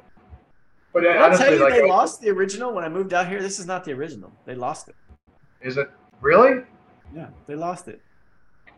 I'm gonna tell you right now. I paid the movers fifty bucks to take the original. That's all right because I told them the value of it was significantly higher and they paid me. I said, look, this is a one of one. I can't go just pick up another one. It's literally me on a canvas. Yeah. Yeah. So I had to get this it's my entire business. Seriously. Like, yeah, it's crazy. Anyway, I hope they're listening so they know how much I fleeced them on that. That's right. Um, Right. So Yeah, I smell a loss. come and get me, you know, whatever. Um, no, that's great. I'm, I'm, I'm excited. want say something about you know how we relate bourbon, wine, all this kind of stuff. I told you earlier, I'm a lover of all things fermented and distilled. I just love this whole industry. I love the people in it that you meet, Yeah, yourself included. that's me. Um, and there are so many parallels when you get in. I mean, the importance of the barrels alone. Oh, yeah. I mean, when you Yeah, talk yeah. about, I mean, Like oak and all. yeah, the exact kind of oak, whether it's French or American oak, if you're doing bourbon, if it's what So what? Are, what are you? What are you guys aging that the the Bolivian stuff in? Is it? Bolivian's largely French. It's French. French. Okay. Uh, Do they grow like this is a dumb, ignorant question, but do they grow oak trees down there? I don't fucking know. It's a good question. I I actually don't know that. Um, That's if what I'm they here do for. it, I mean, I I I spoke to uh, the the winemaker from our primary winery that we're importing from, uh, Campos de Solana, uh, which is one of the largest wineries in Bolivia, and uh, he told me. I, I went down the list of like all the questions I had for him, how the whole production and everything, uh, and he told me it was largely French oak. Um, but So I one of your didn't even questions do you yeah. have do you have oak? Yeah. So you need to you need to we call it an. RFI. We call it an RFI in the the uh, the Army government world. It's a request for information. You need to hit him with an RFI like, do you guys have your own oak trees there? Okay. Because the French are known for quitting. You don't want to be putting your your wine in a barrel of quitters. That is true, but Is that what you want?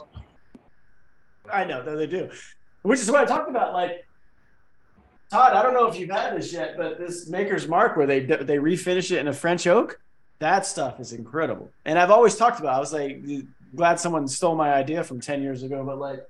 I get it. Bourbon, it's American, has to be an American oak. I'm all about it. But have we tried putting whiskey in other types of oak? Because it could change the flavor, right? It definitely does. Well, see, I'm concerned that bourbon. Remind me and correct me if I'm wrong. And I I, already this to all my bourbon files I out will. there. That that. Uh, so by law, it must be aged in American oak, right? Yes, and it has to be a new charred oak barrel. Can't be reused. New charred French oak barrel. No, American oak barrel. American, excuse me, American. Yes. But in the in the finishing process, is can you switch to French? Yeah, still bourbon because you're putting bourbon into it. You Still ended bourbon. that process. Now, now you're just finishing, right? Yeah. So that's exactly why that like somebody like Angel's Envy or something can finish an old wine barrels or something like that. right? wine. Yeah. Um, I just saw this Bowman Brothers. They they got this. Uh, what, what did I just see? I was in an ABC store. I don't think it was rum. Was it a rum cat? I don't know. There's something. Everyone's doing this finishing in these, which is, you know, the irony of that is when they rye. Yeah, the irony of that though is um, these are just previously used bourbon barrels that are just making the rounds, so they're Yeah. refinishing. they're just refinishing them. Um, It's like a bicycle. yeah, like I would honestly, that's I think that's a good question, man, because if you can make it make the entire process Bolivian, that might be a better way of marketing. it really just comes down to the availability of white oak. Um, There's a lot in France. There's a lot in America.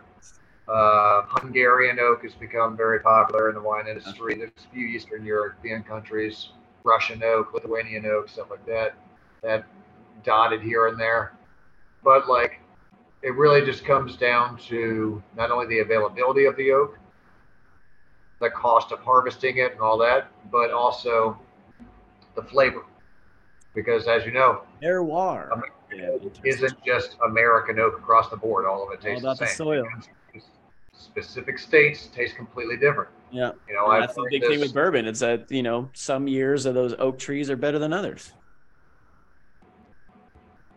It's fucking science, man. right. It hurts your head. It's not really well because the winery where I work in Napa, we do a lot of single barrel Cabernet production, and it allows people to taste the difference that the barrels make. Yeah. And one they will taste the same.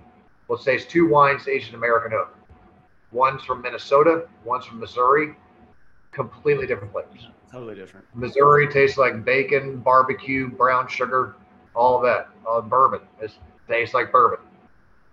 Minnesota oak tastes like coconut.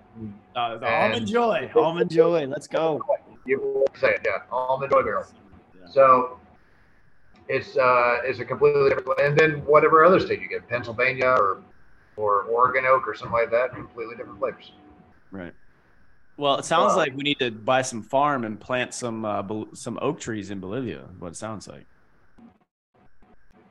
I think Farmland's be got to be fun. farmland's got to be way cheaper than 1.2 million an acre. I don't know. Looked at the uh, I think the cannabis industry in California is uh, went pretty strong for a while. Maybe we should just take that in there. I don't want nothing to do with that. I think it's such. A, I think it's just the dumbest thing we've ever done as a country. To be honest with you, just it's so stupid. Like it smells awful. It's horrible. It's just a bunch of fucking idiots sitting around like, oh, I can smoke weed now. It's like, yeah, great. You can always smoke weed. Now you're just a dork doing it legally. I'm sorry if you're blowing a, a month after this. I just can't stand the smell of it. Like if we're gonna genetically engineer this shit, just make it smell better. Like why does it gotta smell so awful? That's I guess it, that's like uh, that's like how people feel about cilantro. You know, and I, I, think I love like, cilantro. You're a freak of nature. There's something wrong with you. you don't like cilantro? Fuck no, it's disgusting. What? Wow, it's disgusting. He says cilantro rice, a little lime juice, a little cilantro, mix it in with your I feel rice. like I, I feel like I just licked a bar of Irish Spring. Ooh, Irish Spring. The Irish never quit. you don't remember the tagline? The Irish never quit. This is so good. I love that. I don't know where it came from. I wish they would. You know, I used to feel that way about parsley until I discovered Italian parsley. That stuff's delicious. Like it's just lemony and bright. Like it. I'll like it-. I love Parsley. I yeah, love Italian parsley is great. I, I mean, I grew up in the restaurant where they used to like Denny's, where they'd slap the slab of it on the sides. Like, what do I do with this? I don't know. Yeah, right. It's like that shitty piece of like fake lettuce or whatever, and like the orange slice. Yeah, it's like, what am I supposed to do? Do I eat this or is this just here? I don't understand. It's just Uh, there. It's just there. Again, great transition. Let's get into some food. All right. So, in the meantime, if you're here, llamawines.com, get yourself some Bolivian wine, give it a shot, give it a whirl. It's not a crazy price point that you can't afford to try yourself some of it.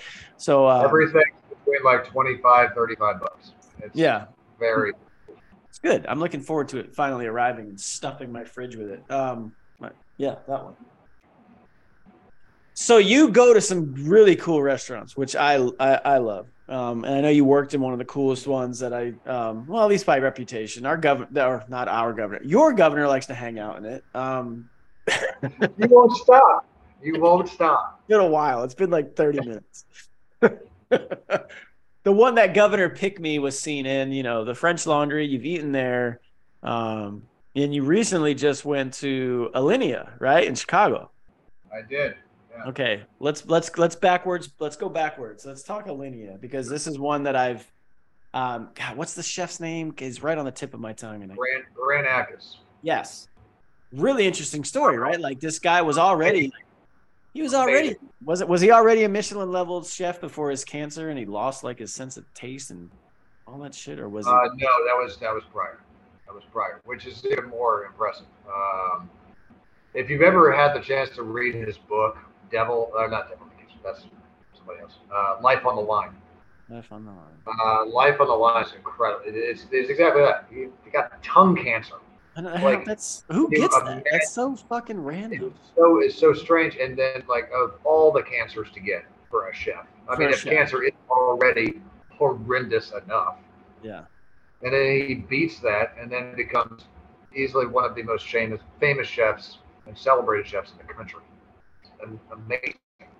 Um, so uh, I ate there. We're BFFs now. I, you know. Did you? Oh, you got to hang out. That's cool. No, actually. Um, I wish that would be cool, but uh, no, he uh, he wasn't there that night. But I gotta tell you, that was the. I would definitely put it, if not the best, definitely maybe second place best meal I've ever had in my life. Oh, okay. That's a good. Uh, That's a good follow up. So, so keep going. Yeah. So the thing is, like, the creativity. What I always loved about Grant and Alinea is that they take this really fine dining, very, uh, very fancy experience, and they boil it down to your childhood memories and playfulness and just having fun and surprising you with stuff throughout the meal stuff that was hiding in plain sight that you never expected and just like it's it's fun it's uh you know we sprung for the reserve wine tasting absolutely worth it. Uh we learned a lot. We saw just like the coolest dish, like the stuff, the stuff that he does with potato starch will make you want to shoot yourself in the head. Because you're like, I never would have thought in a million years to do as cool of shit as he did with potato starch. Um, you know, I don't want to go into the specific exactly what everything was because you know I'm sure they don't want everybody talking about. I don't take pictures. You know. I don't. I don't like doing that. I leave that to my girlfriend. Yeah, I was gonna say I take pictures. I, I don't like to do it because I took one picture at the very end for the dessert Yeah. course. That was it. Is that when they still break everything on the table, or what? They still Yes, yeah, yeah. That They roll so out cool. like that, and basically they paint the table with like Mm. ice cream and chocolate and all this. Yeah, that looks fucking awesome. fucking awesome, man. That's really cool. Did you get to do the like Uh, floating sugar balloons or some shit? Is that still a thing? Yes, yeah, we got the balloon. That was amazing. It's so cool. Um. That's one of those things. They kind of took a, a page out of Thomas Keller's book, who is his mentor. yeah. Uh, and you know, Keller always did the at, at French Laundry. The, the first thing that you get is something out of your childhood. It's an ice cream cone, but it's not ice cream. It's it's what they call a salmon cornet. So it's salmon tartare on like a little ice cream cone. It's like that big, but it's so goddamn delicious and it's so playful and fun. And people are just immediately like your first thing, you just laugh. It's just No, fun. it's like, you know, you're now the mood's set, so you know you're gonna everything you taste is gonna be good no matter what. Exactly. You know, I mean, I always whenever I worked in fine dining and I had customers sit down, I could I could feel nervousness off of them for a meal if they didn't do this normally, if they didn't weren't into fine dining, three Michelin stars kind of stuff. First thing I would do is tell a joke. I just bust their balls a little bit, or just like have fun with them, get them to drop their guard because I, I want them to say I, I wanted them to realize, guys, it's just food. Yeah. If the whole experience is about you having a good time and having fun, you're not going to eat the food wrong. We're not going to be standing in the corner giggling and laughing at you. What a dope. we're, not- we're too busy to do all of that. So Yeah. don't worry. Yeah. So uh, I love going to these kinds of restaurants and just watching how playful they get with the food and where the inspiration comes from. I think it's it's one of the best ways that you can tell a story about your life and about your experience is with food. And as I spent my entire career in restaurants, so I just I have so much passion for it, and I, I love it more than anything. Um, I love cooking for people, but I love eating people's cooking even more. yeah, yeah, yeah, yeah. I'm a big fan. I, I have to do the dishes. afterwards. Okay, so I know this is it's it's kind of crazy. How long did you how long in advance did you have to sign up for trying to get a Oh, at So that's a good story. I like this. Actually, I just walked in. yeah, right. I almost did. So I was planning on because you need about I the, the calendar resets like you can make a reservation up to two months in advance. I think that's what oh, it okay. Okay, that's not bad. and um, I forgot to make my reservation. Um, and Lily, my girlfriend, called me on that about maybe three weeks before we went to Chicago. So this you guys were going to Chicago for this specifically, right? No, no, no, no, no. Uh, No. we- this was, but this was a big highlight for me. Oh, that's a great restaurant. Like, you city. make a Like, the- reservation, right? I'm like, yeah, I think. Did I? so I immediately pull out my phone and I check, and there's actually availability. I couldn't believe it, but oh um, shit, that's awesome. you know, they they actually had uh, seating available. So I, I lucked out, man. I would have been so furious with myself.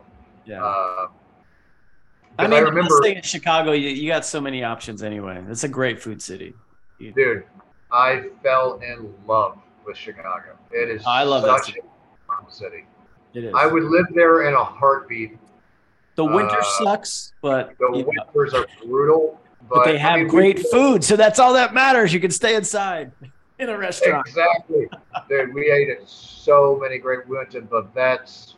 Had uh, some of the best steakhouses in America. Outside Uh, of we- Vegas, it's my favorite city for food. I still have not experienced Vegas yet. Oh, Uh, I don't know why we I- haven't gone. I think we should go. Just because the, the, I mean, you're talking food, restaurants, like literally the greatest restaurant Like, I don't happen all within a walking distance of everybody. I mean, Yeah. Vegas is there's just every chef you can think of has a fucking restaurant there, and That's what I'm saying. Like I have no interest in no, I don't care about kitchen. No, gambling, and. I don't give a shit No, about any. I just it. go I for would the food. just for the food. Yeah, I go for the food and the drinks. And that's it. But anyway, you were saying back to back to Alinea. You're there. What the hell? Three weeks out. You got a shot. Got it barely. Uh, we were super excited to go. I actually I left them a bottle of the our top wine from Llama. Oh, nice. Uh, I left them a bottle uh, with the sommelier just as a thank you and just like, hey, in case you like it, yeah. Hey, hit me up. My name's Todd. Have they called? gave my card and all that. Uh, we'll see. Haven't heard from them yet, but it's only been a couple weeks. But that, yeah, that Alinea was was outstanding, and I got to tell you, the, the service really spot on. I mean, That's what makes everything. from the from the moment you walk in the door, uh, you are immediately greeted very warmly by everyone, and everyone takes phenomenal care of you. Uh, I was very impressed across the board. Um, that being said, I, I still I gotta hand it service wise. I don't think anybody beats Le Bernardin in New York. That was above and beyond. I was very, very, very impressed with that. Um, you know, So I, I try to try to do a three Michelin star once a year, every year. Let's So is okay. up- So okay. So you've been to other three Michelin star restaurants aside from Alinea and French Laundry. six or seven. Oh damn. Okay. My my my cap. I I hit a two star in uh, San Francisco, which I thought the service at that place was by far the best I've ever had. Where'd you go? I got to look this up. It was it was Valentine's last year. It was a steak. I believe it was a steakhouse, and I will get you the actual answer on that. I, I wanted to while I searched for this. What was my follow up to? You said this was like top one, if not number two. Well, so what was your what what potentially beats that out? Um, I would say the. I would all right. I'm gonna give service number one to Le Bernardin in New Okay. York. Eric, it's incredible, incredible restaurant there. Plus, my girlfriend has a huge crush on Eric Ripert, so I, I Oh, that's a bummer. meet up, that'd be cool. He wasn't there, unfortunately. Actually, it's probably a good thing he wasn't there because I would have lost a girlfriend. Um, Yeah, to But- somebody who's like seventy, that's awful. No. Yeah. And he's French. And he's French. He's a quitter. He's a quitter by nature. no, not that guy. He's amazing. But anyway, um, uh, I got it. I think it would actually actually have to go to my first three Michelin star restaurant experience ever, which is in San Francisco, uh, Atelier Crenn. Uh, Atelier Crenn is run by Dominique Crenn, one of the most badass chefs. I, I actually had the pleasure of working with her once. Uh, before I moved to Napa, I was working at a fine dining restaurant in Sacramento, and she was the uh, she did a we were doing a celebrity chef pop-in series where Oh, we cool. would get different Yeah. chefs like the city come in. And All right, she- real quick before you continue, it was Niku Steakhouse.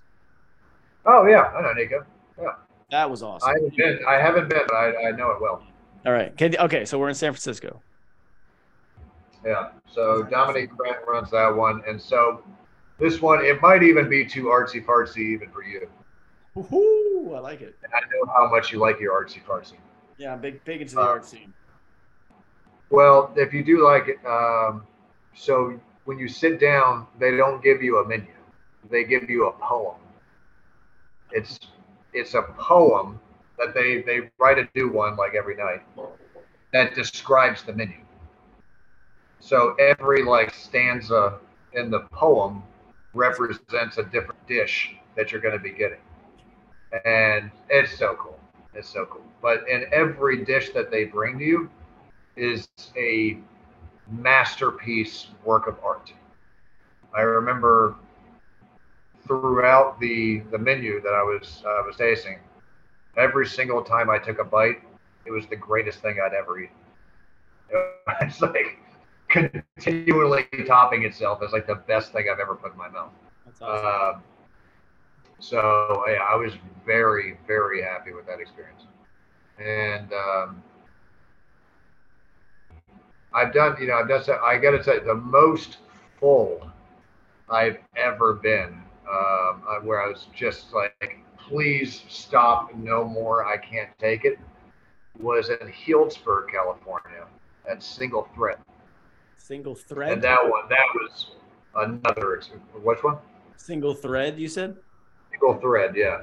Oh. Um, that one, I think they opened like five years ago, something like that. Relatively new. They have their own farm out back. They grow everything themselves. Um, the first course, the first course, first thing they brought out was a log that for each one of us had, I believe, 10 or 12 different plates of like sashimi and and like little little bites. So like 10 bites is your first course. Um, and then they just kept it coming and more and more and more and more. The wine pairings were spot on, everything. It was just, that was another awesome experience.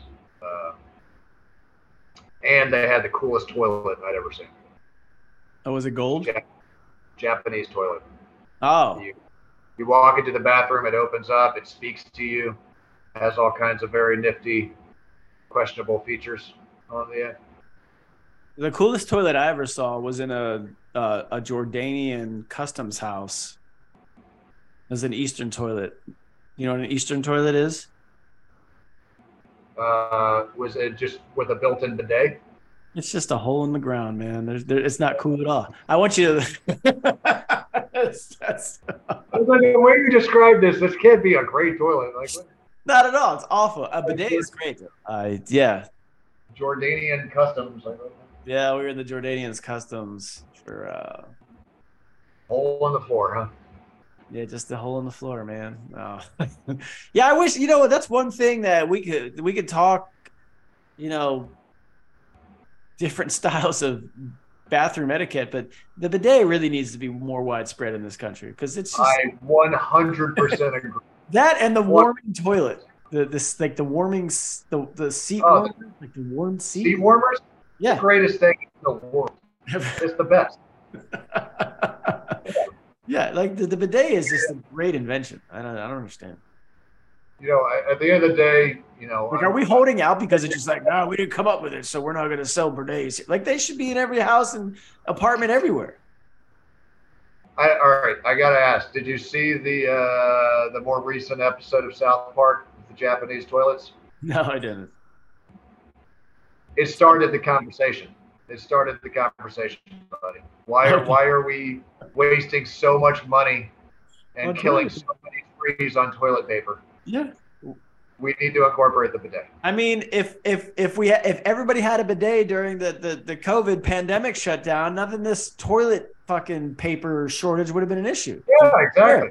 We wouldn't have cared. I had to buy like a thirty roll from from China on the dark web. You know. it was awful. believed you. I believed you right up until you said that you bought it from China. Uh, then you lost. China. No, I, I'm gonna send you. I'm gonna send you my order. I got my my order history. I'll screenshot that and send it to you. I'm gonna send you so many pictures tonight. Eastern toilets, yeah, all kinds of shit. Literally, all kinds of shit.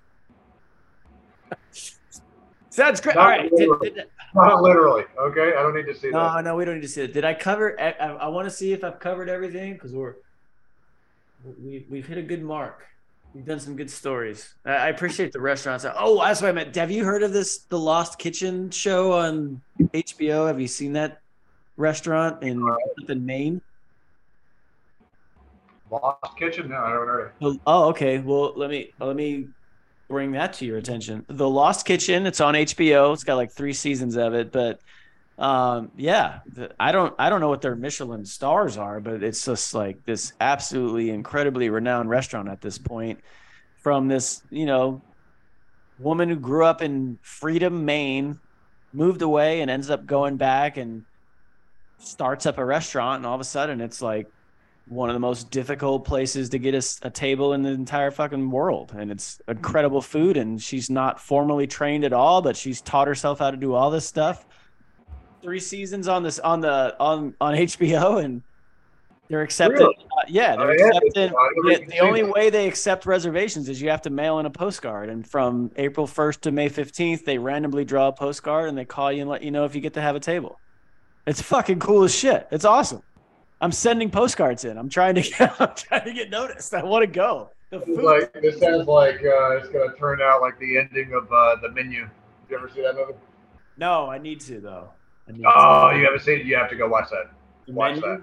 Love it. Um, Yeah, check that out. Let me text it to you so I don't forget because uh, we're in a state of where we won't remember shit tomorrow, which is good. all good. So there's that. Um, All kinds The of Lost shit right Kitchen. oh yeah, I I texted your uh, your lovely wife about an hour before this podcast, and I asked her. I said, uh, "I'm on your man's podcast in about an hour. Any stories you want me to embarrass them with while I'm there?" probably no answer. I'm guessing. No, she answered. Oh, But I know why you love her because she didn't give me any ammunition. Yeah. She gave she gave me nothing. She Yeah. just laughed and she said, "Have so much fun." And I said, uh, "I said, oh, oh, I, I know we will. I miss his perfectly sculpted jawline." Right here, buddy. Look at it. It's it's even better. I'm down like 14 pounds since you saw me last. You better stop, man. She was already drooling. She's like, "Oh, I know that jawline."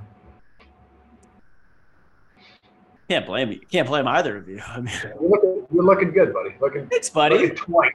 Looking twice, bro. Yeah, thanks, buddy. Um, yeah. So uh, speaking of which, when uh, when when are you coming out to Virginia? Let's go tear up DC like the Michelin Star Road. They got this row of Michelin restaurants apparently over there in the hood. It's great. My old uh, DC was my old stomping grounds years ago.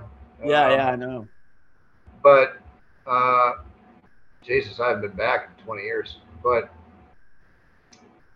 uh, I well, and the thing is, like all my family moved away, so now like my only excuse to get out of DC is to see you. So that's good enough for me. Um, Well, I can take I'll you to Pentagon. It's right there. I look out at it every night into into the. Uh, so if you don't know, um, I'll get with you after this. Um, but yeah, got that. I'm looking at the Jefferson Memorial as well. I'm in a good spot. I love the Jefferson Memorial. Lincoln is my favorite. Lincoln Memorial. Lincoln was cool. I saw that one. I did. I so I did. I I run every Sunday to something different. I did the the monument first. I did the Jefferson. I did Lincoln. Um, I'm gonna run the Capitol this weekend, maybe. I'm actually going up to the Bronx. I'm going up to the new Yankee Stadium to watch the Giants on Saturday. How are you? Nice. Yeah, it's kind of weird being on the East Coast. Like you're right in the middle of like you can go to so many different parks. You can't do that in California.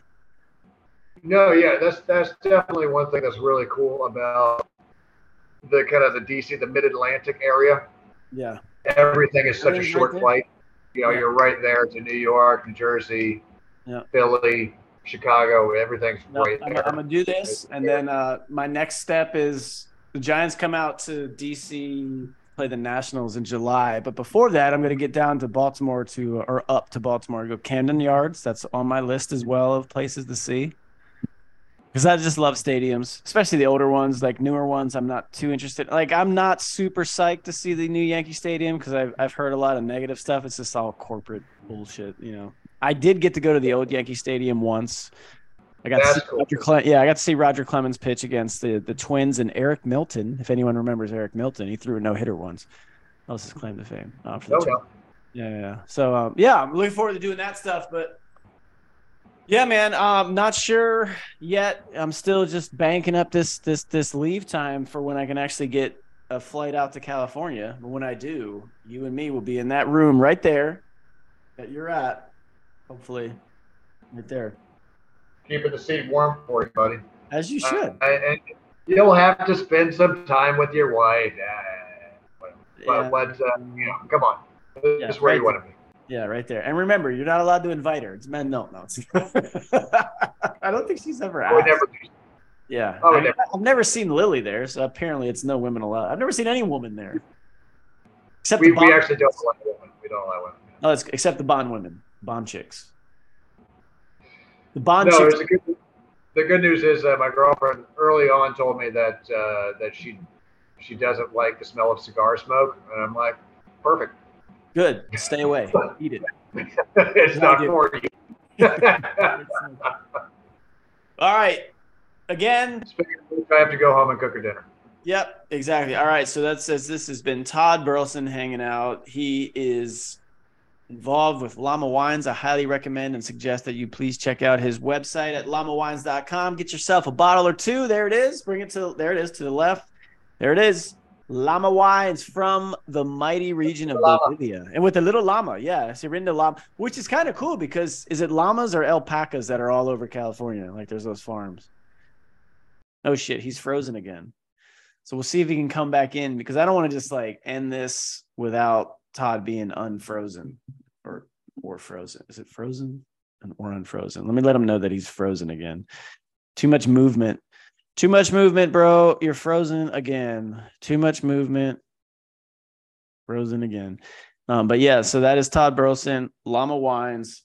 Great stories, fun guy to hang out with. Um, I hope you guys enjoyed this specific episode with him, like hanging out with a buddy at all times, because that's that's my dude, and it's cool to kind of kind of bring you guys into something that I normally do.